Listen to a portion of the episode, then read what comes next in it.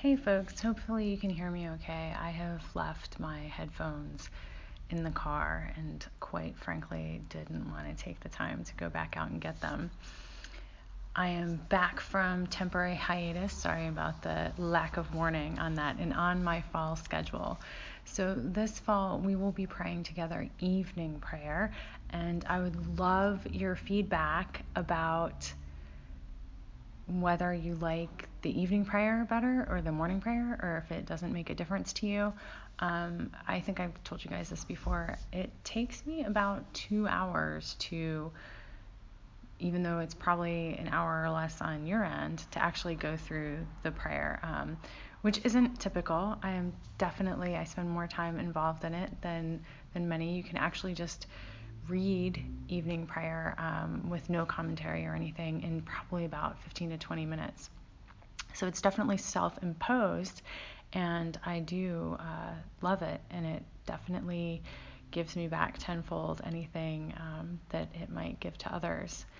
Thank you for being here. Um, so, anyway, all of that being said, unfortunately, I just can't at this time, maybe later, but do a recording of morning and evening prayer. So I generally have to choose one of the two.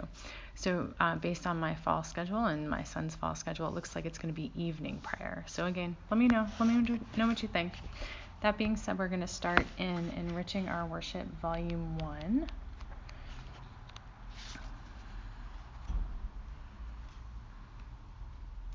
God is spirit and those who worship must worship in spirit and in truth.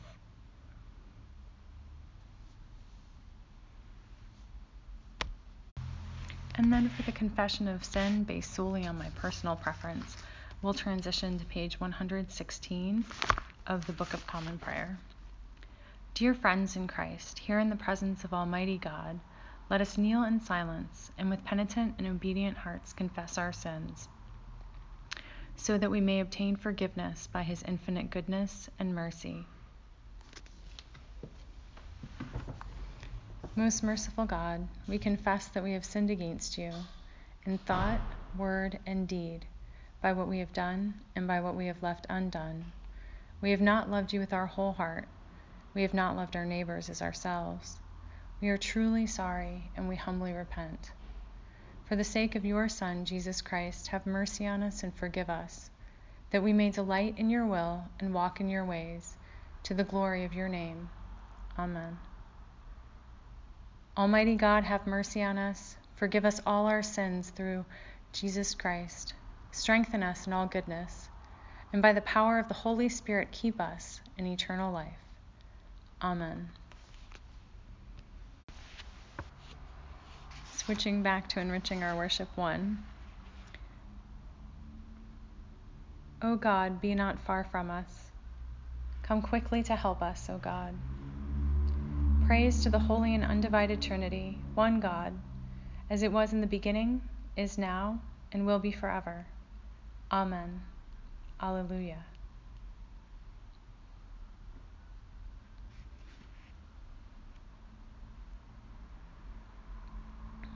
The Holy One is in our midst. O come, let us worship. Come, let us sing to God. Let us shout for joy to the rock of our salvation. Let us come before God's presence with thanksgiving and raise to God a shout with psalms. For you are a great God. You are great above all gods. In your hand are the caverns of the earth, and the heights of the hills are yours also.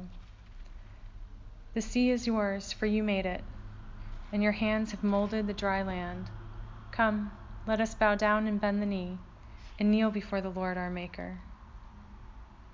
For you are our God, and we are the people of your pasture and the sheep of your hand. Oh, that today we would hearken to your voice. The Holy One is in our midst. Oh, come, let us worship.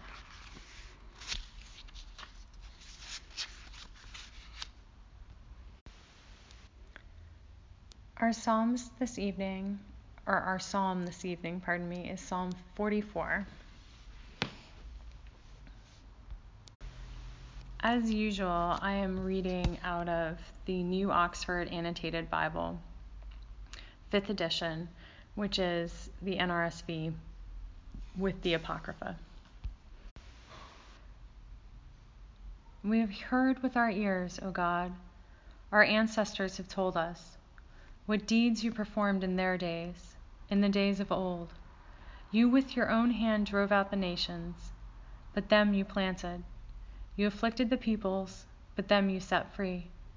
For not by their own sword did they win the land, nor did their own arm give them victory, but your right hand and your arm, and the light of your countenance, for you delighted in them. You are my King and my God. You command victories for Jacob. Through you we push down our foes. Through your name we tread down our assailants. For not in my bow do I trust, nor can my sword save me. But you have saved us from our foes, and have put to confusion those who hate us. In God we have boasted continually, and we will give thanks to your name forever. Yet you have rejected us and abased us, and have not gone out with our armies. You made us turn back from the foe and our enemies have gotten spoil. You have made us like sheep for slaughter, and have scattered us among the nations. You have sold your people for a trifle, demanding no high price for them. You have made us the taunt of our neighbors, the derision and scorn of those around us. You have made us a byword among the nations, a laughing stock among the peoples. All day long my disgrace is before me and shame has covered my face at the words of the taunters and revilers, at the sight of the enemy and the avenger. All this has come upon us, yet we have not forgotten you, or been false to your covenant. Our heart has not turned back, nor have our steps departed from your way. Yet you have broken us in the haunt of jackals, and covered us with deep darkness. If we had forgotten the name of our God, or spread out our hands to a strange God, would not God discover this? For he knows the secrets of the heart. Because of you, we are being killed all day long and accounted as sheep for the slaughter. Rouse yourself. Why do you sleep, O God? Awake, do not cast us off forever. Why do you hide your face? Why do you forget our affliction and oppression? For we sink down to the dust, our bodies cling to the ground. Rise up, rise up, come to our help. Redeem us for the sake of your steadfast love. Reading from 1 Kings chapter 13, verses 1 through 10. While Jeroboam, Jeroboam was standing by the altar to offer incense, a man of God came out of Judah by the word of the Lord to Bethel, and proclaimed against the altar by the word of God, and said, O altar, altar, Thus says God A son shall be born to the house of David, Josiah by name, and he shall sacrifice on you the priests of the high places who offer incense on you, and human bones shall be burned on you. He gave a sign the same day, saying, This is the sign that God has spoken. The altar shall be torn down, and the ashes that are on it shall be poured out. When the king heard what the man of God cried out against the altar at Bethel, Jeroboam stretched out his hand from the altar, saying, Seize him. But the hand that he stretched out against him withered, so that he could not draw it back to himself. The altar also was torn down, and the ashes poured out from the altar, according to the sign that the man of God had given by the word of God. The king said to the man of God, Entreat now the favor of God your God, and pray for me, so that my hand may be restored to me. So the man of God entreated God, and the king's hand was restored to him, and became as it was before. Then the king said to the man of God, Come home with me and dine, and I will give you a gift. But the man of God said to the king, If you give me half your kingdom, I will not go in with you, nor will I eat food or drink water in this place. For thus I was commanded by the word of God You shall not eat food or drink water or return by the way that you came. So he went another way, and did not return by the way that he had come to Bethel. Hear what the Spirit is saying to God's people. Thanks be to God. Canticle A, a song of wisdom. Wisdom freed from a nation of oppressors, a holy people, and a blameless race. She entered the soul of a servant of God, withstood dread rulers with wonders and signs. To the saints she gave the reward of their labors, and led them by a marvelous way. She was their shelter by day and a blaze of stars by night. She brought them across the Red Sea. She led them through mighty waters. But their enemies she swallowed in the waves and spewed them out from the depths of the abyss. And then, God, the righteous sang hymns to your name and praised with one voice your protecting hand. For wisdom opened the mouths of the mute and gave speech to the tongues of a newborn people. Praise to the Holy and Undivided Trinity, one God, as it was in the beginning, is now, and will be forever. Amen. Our New Testament reading this evening is Philippians 1 1 through 11.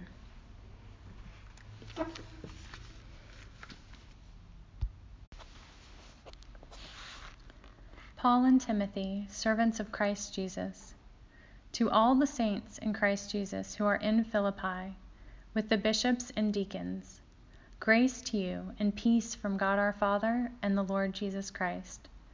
I thank my God every time I remember you, constantly praying with joy in every one of my prayers for all of you, because of your sharing in the gospel from the first day until now. I am confident of this, that the one who began a good work among you will bring it to completion by the day of Jesus Christ. It is right for me to think this way about all of you, because you hold me in your heart, for all of you share in God's grace with me both in my imprisonment and in the defense and confirmation of the gospel. For God is my witness, how I long for all of you with the compassion of Christ Jesus. And this is my prayer that your love may overflow more and more with knowledge and full insight, to help you to determine what is best, so that in the day of Christ you may be pure and blameless having produced the harvest of righteousness that comes through Jesus Christ for the glory and praise of God. Praise, oh, hear what the Spirit is saying to God's people. Thanks be to God. Canticle N, a song of God's love. Beloved, let us love one another, for love is of God. Whoever does not love does not know God for God is love. In this, the love of God was revealed among us, that God sent God's only Son into the world, so that we might live through Jesus Christ. In this is love, not that we loved God, but that God loved us, and sent God's Son so that sins might be forgiven. Beloved, since God loved us so much, we ought also to love one another. For if we love one another, God abides in us and God's love will be perfected in us. Praise to the Holy and Undivided Trinity, one God, as it was in the beginning, is now, and will be forever. Amen. The Holy Gospel of our Lord Jesus Christ according to Mark. Glory to you, Jesus Christ. We are Mark chapter 15, verses 40 through 47. There were also women looking on from a distance. Among them were Mary Magdalene, and Mary the mother of James the younger, and of Joseph, and Salome. These used to follow him, and provided for him when he was in Galilee. And there were many other women who had come up with him to Jerusalem. When evening had come, and since it was the day of preparation, that is, the day before the Sabbath, Joseph of Arimathea, a respected member of the council, who was also himself waiting expectantly for the kingdom of God, went boldly to Pilate and asked for the body of Jesus. Then Pilate wondered if he were already dead, and summoning the centurion, he asked what he asked him whether he had been dead for some time. When he learned from the centurion that he was dead, he granted the body to Joseph. Then Joseph brought a linen cloth, bought a linen cloth, excuse me, and taking down the body, wrapped it in the linen cloth, and laid it in a tomb that had been hewn out of the rock. He then rolled a stone against the door of the tomb. Mary Magdalene and Mary, the mother of Joseph, saw where the body was laid. The Gospel of our God. Praise to you, Jesus Christ.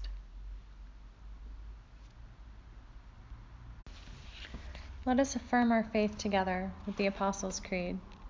I believe in God, the Parent Almighty, creator of heaven and earth. I believe in Jesus Christ, God's only Son, our God, who was conceived by the Holy Spirit, born of the Virgin Mary, suffered under Pontius Pilate, was crucified, died, and was buried. He descended to the dead. On the third day he rose again. He ascended into heaven. He is seated at the right hand of God and he will come again to judge the living and the dead. I believe in the Holy Spirit, the Holy Catholic Church, the communion of saints, the forgiveness of sins, the resurrection of the body, and the life everlasting. Amen.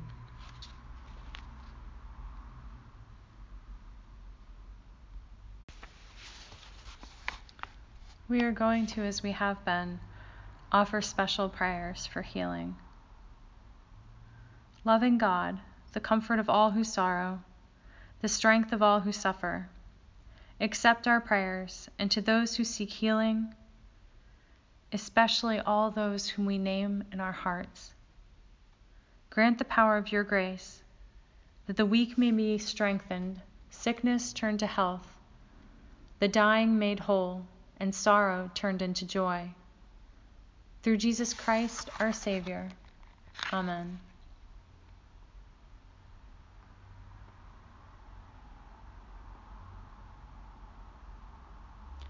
God our healer, whose mercy is like a refining fire, by the loving kindness of Jesus, heal us and those for whom we pray, that being renewed by you, we may witness your wholeness to our broken world.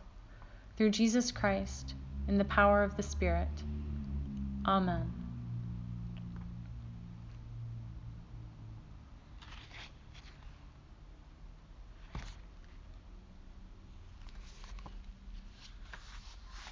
Let's pause now and lift up those names before God and those people. Let's lift up the people and their names. Keep watch, dear God, with those who work or watch or weep this night, and give your angels charge over those who sleep. Tend the sick, Christ. Give rest to the weary. Bless the dying soothe the suffering, pity the afflicted, shield the joyous, and all for your love's sake. Amen.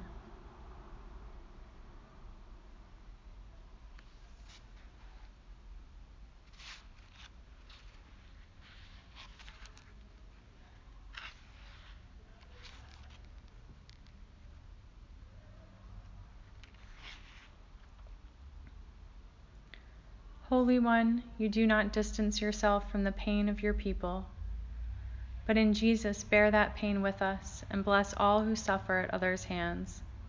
Hallow our flesh and all creation. With your cleansing love, bring healing and strength to your children. And by your justice, lift them up, that in the body you have given them, they may again rejoice. In Jesus' name we pray. Amen.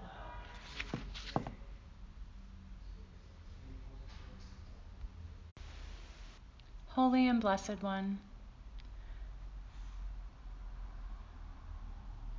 shine on your beloved who lies sleepless.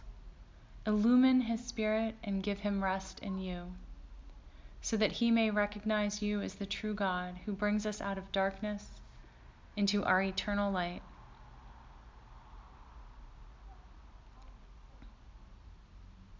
Strengthen your beloveds, O God to go where we have to go and bear what we have to bear. That accepting your healing gifts at the hands of surgeons, nurses, and technicians, we may be restored to wholeness with a thankful heart. Through Jesus Christ, our Savior. Amen.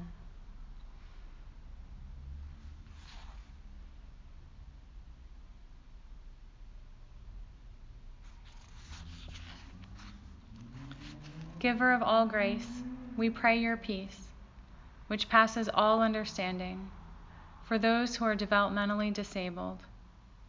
Grant that they may always be sustained in love, their gifts honored, and their difficulties understood, that none may add to their troubles. We ask this in the name of the one who comforted those who were troubled in mind, Jesus, our Savior. Amen.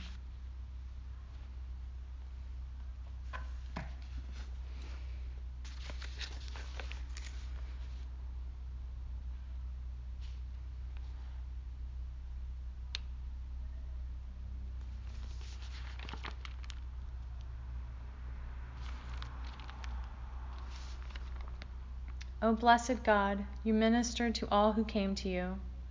Look with compassion upon all who through addiction have lost their health and freedom. Restore to them the assurance of your unfailing mercy. Remove from them the fears that beset them. Strengthen them in the work of their recovery. And to those who care for them, give patient understanding and persevering love. Amen.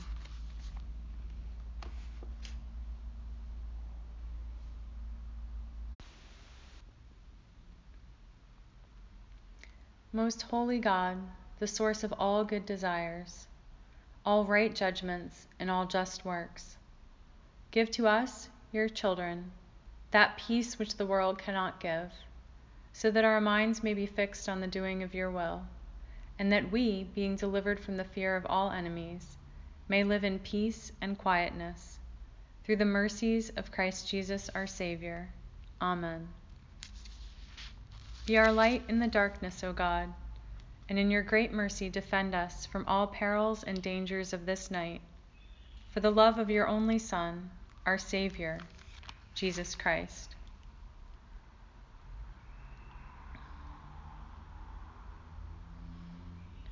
O God, the life of all who live, the light of the faithful, the strength of those who labor, and the repose of the dead, we thank you for the blessings of the day that is past, and humbly ask for your protection through the coming night. Bring us in safety to the morning hours. Through he who died and rose again for us, your Son, our Savior, Jesus Christ. Amen.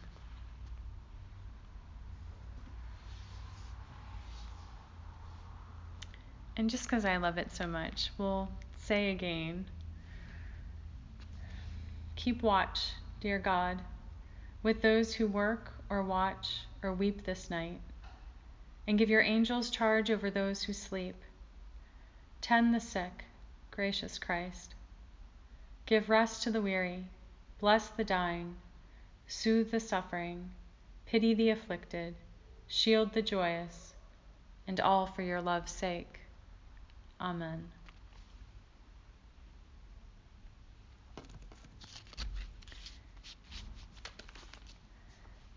Now is the time when I usually share a few of my thoughts on the readings, and so I will do that today. Let's start with our psalm.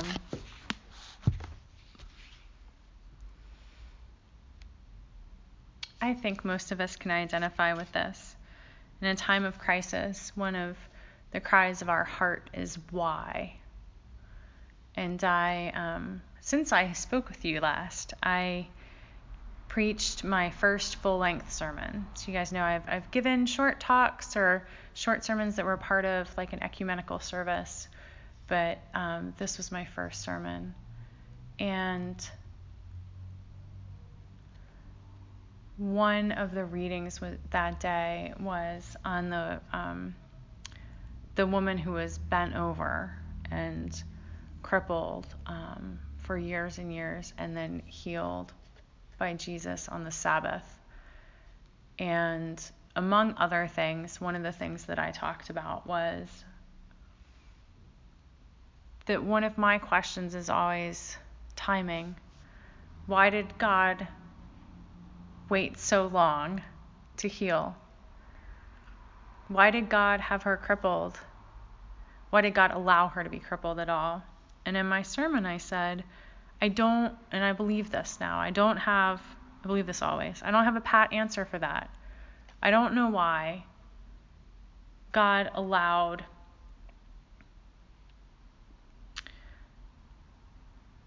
the psalmist's community to be defeated in battle, because that is the context of the psalm. I don't know why the woman was allowed to be crippled. I, I do know this. I don't believe God wills it.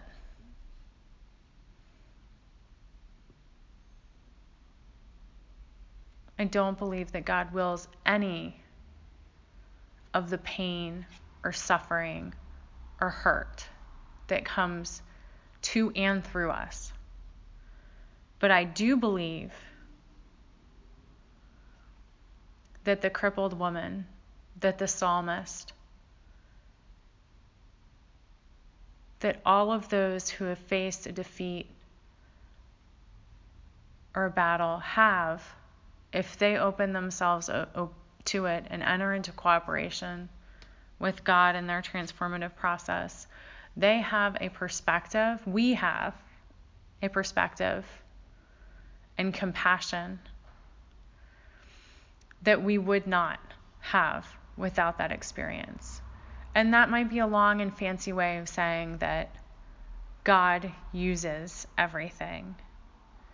But it is, I believe, absolute truth. And I also believe that it is more than okay for us to cry out to God and say, Why? Why is there grief? Why, oh my goodness, why do you take mothers so young?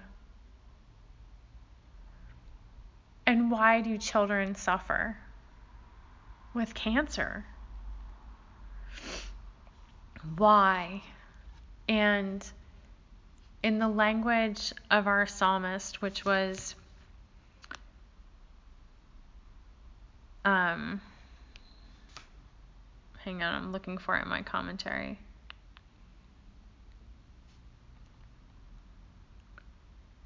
Um, sorry, yeah, in the language of the psalmist, which would have included an ancient Near Eastern motif of the sleeping God who needs to be awakened. So that's kind of the context and language that the psalmist knew that God must be sleeping and need to be awakened. I believe, I really do, that God is always awake, that God is the wokest of the woke, and that it is no sin that we have brought. That's part of the psalmist's cry is we haven't done anything wrong. Why did you allow this to happen to us? I don't believe that sin is retribution from God, or I don't believe that sickness is retribution for sin from God. But I do believe that having made us beautiful and imperfect, and knowing that there is an opposing spiritual force at work in the world, really awful things happen. And they do not come from God, but God is there with us and will see us through, even when we don't know what the other side looks like, even when we can't see far enough to put one spiritual foot in front of the other.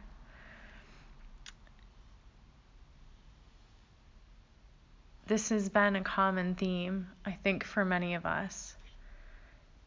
Um, it has certainly been a season of grief for me and for many in my community, communities.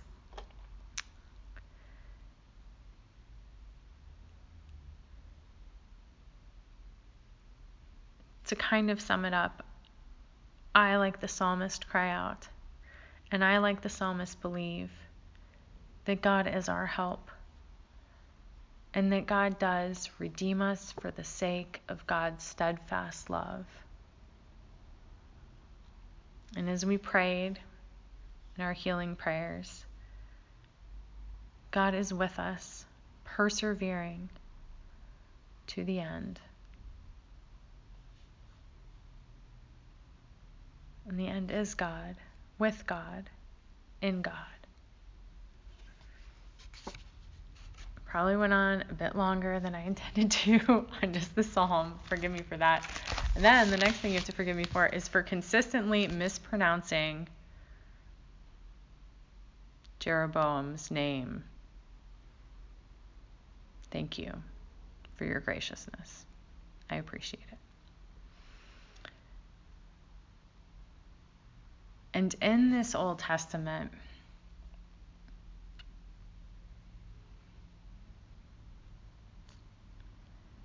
this is just a really interesting one to me. It's interesting that this prophecy of the end of Israel and, as the commentator says, the profanation of the sanctuary of Bethel by King Josiah, who will come later, is addressed to the altar. The prophet speaks, and forgive me if I get a little loose with my interpretation, it's where I am led. The prophet speaks directly to the sacred space. And I have to wonder if that includes the presence because the Israelites thought of the presence of God differently than we do. You know, we have the Holy Trinity and we have this understanding of God, the triumvirate, and, and God, the Holy Spirit, with us always, right? That was the gift of Christ. Christ um, went to heaven to sit at the right hand of God, the parent, and the Holy Spirit is with us. So, God, the Holy Trinity, is always with us. But the Israelites didn't think about it that way.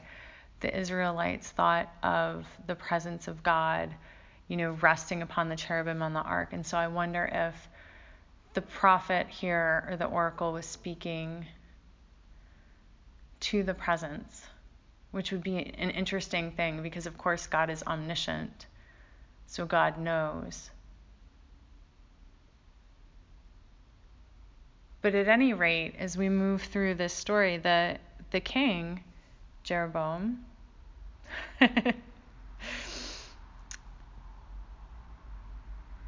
moves against the prophet, the man of God, as he is described.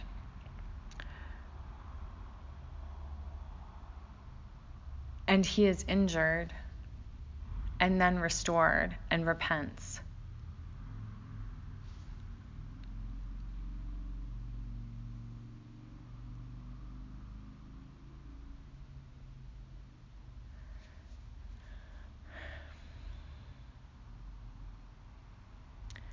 I'm honestly not sure what the message is in context, in our today's context, for us in this moment.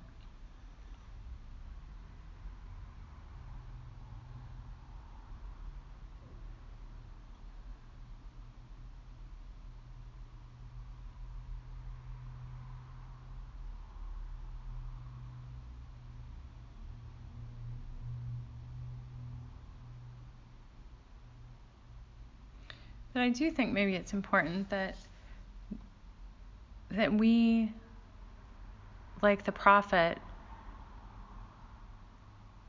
carry out God's will completely. Because the the king after he's restored and I think that's interesting too the king's hand was restored to him and became as it was before. Because we've talked before about restoration and what that means. And I believe that full restoration is restoring ourselves to our true selves as God created us to be. And God being timeless, that's not necessarily a snapshot in time. Um, but that being said, the king was restored, and then he um, wants the man of God to to, he wants to reward him. And I would think that he wants to reward him not only for restoring him, but also for um, awakening him, like the realization that he, he bring that the man of God brings to the king. But the the prophet won't have any of it. He says, If you give me your half your kingdom, I wouldn't go in with you because this is what God told me to do not to eat food or drink water or return by the way I came. And so he follows God's word, God's direction out. Even when there's maybe kind of a plot twist, you have to imagine that the prophet didn't know what kind of reception he was going to get. And so maybe when I, I mean, I'm just, I'm really projecting into this, but bear with me for a minute. So maybe when the king repented and said, Let me reward you, the prophet could have thought, Oh, well, this is going differently. So I'm going to revector. But one of the things we have to remember is not to revector without a check from God. And I think often it happens to us in the opposite way. We receive direction from God, and that comes in many different forms. We're not going to get into that right now, but and we go forward and when we don't encounter what we expect, and it's usually in a negative way, we change direction as opposed to persevering through. And I think that's definitely one of the lessons of this season is perseverance. We've talked about that quite a bunch, right? And so here, the prophet perseveres on his mission despite an unexpected pleasant response or a good response. He is still undissuaded. So may we all be undissuaded in our missions, no matter whether we receive an unexpected good or an unexpected negative response. And thank you for that message, God. Amen. Moving on to our New Testament reading, the Philippians. I I have a certain friend that I think of every time I read this verse. I thank my God every time I remember you, constantly praying with joy in every one of my prayers for all of you because of your sharing in the gospel from the first day until now. I think maybe this is just a simple prayer that, that we can best just pray these verses for each other. Thank God for each other. Pray with joy. It is right for me to think this way about all of you because you hold me in your heart. For you all for all of you sharing God's grace with me. I long for all of you with the compassion of Christ Jesus. And this is my prayer that your love may overflow more and more with knowledge and full insight. So let me pray that for you guys, all of you, my beloveds who are listening. Better than that, all of you, beloved of God, who are listening. I thank God every time I remember you constantly praying with joy in every one of my prayers for all of you. I think this way about all of you because you hold me in your heart. You share in God's grace with me. How I long for all of you with the compassion of Christ Jesus. And this is my prayer that your love may overflow more and more with knowledge and full insight to help you determine what is best and produce the harvest that comes through Jesus Christ for the glory and praise of God. Amen. And this brings us then to our gospel reading. And unfortunately, I've yammered too long, so I'm going to have to rush through it just a bit if I want to get this posted and get to pick up Jack from crew on time. So, first of all, interesting that the women were looking on from a distance.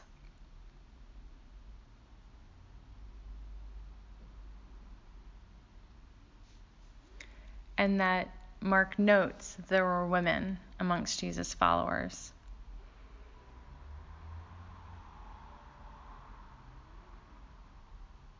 I think sometimes we're called to be at a distance so that we can see the whole picture. And sometimes we are called to be up close, as the women are later, when they care for Jesus, when they discover the tomb empty.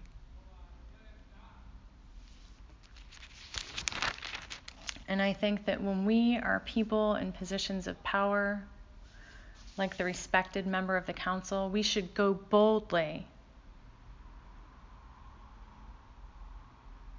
just like he did when he went to Pilate and asked for the body of Jesus. And then also, I think it's very interesting that Pilate wonders if he's dead. He doesn't know. He's not just distant, he's detached. And I think that's an important difference for us to note as well. We can be very connected and yet physically distant. Or we can be detached and unaware. And there were those who were connected to Jesus who felt and saw in many different ways the time of Jesus' death. But Pilate was clueless. He had to wonder and ask the centurion. But then he granted the wish or the request that had been boldly asked by Joseph of Arimathea. And Mary Magdalene and Mary, the mother of Joseph, saw where the body is laid was laid. And that's important later. Sometimes the things that we observe are important. Well, I don't want to say important now or important later, but sometimes the moment to act comes later, and we're back to perseverance and patience. So, God, I pray that we all have the discernment to know when to be right up close and when to be at a distance and seeing the whole picture, when to act and when to observe. And may we always seek your counsel before anything we say or do. May we seek you, God. Amen. All right, well, now I've like really got to wrap it up. So let me do that.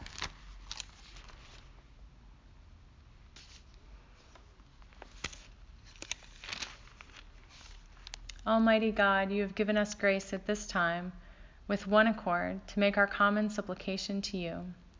And you have promised through your well beloved Son that when two or three are gathered together in his name, you will be in the midst of them.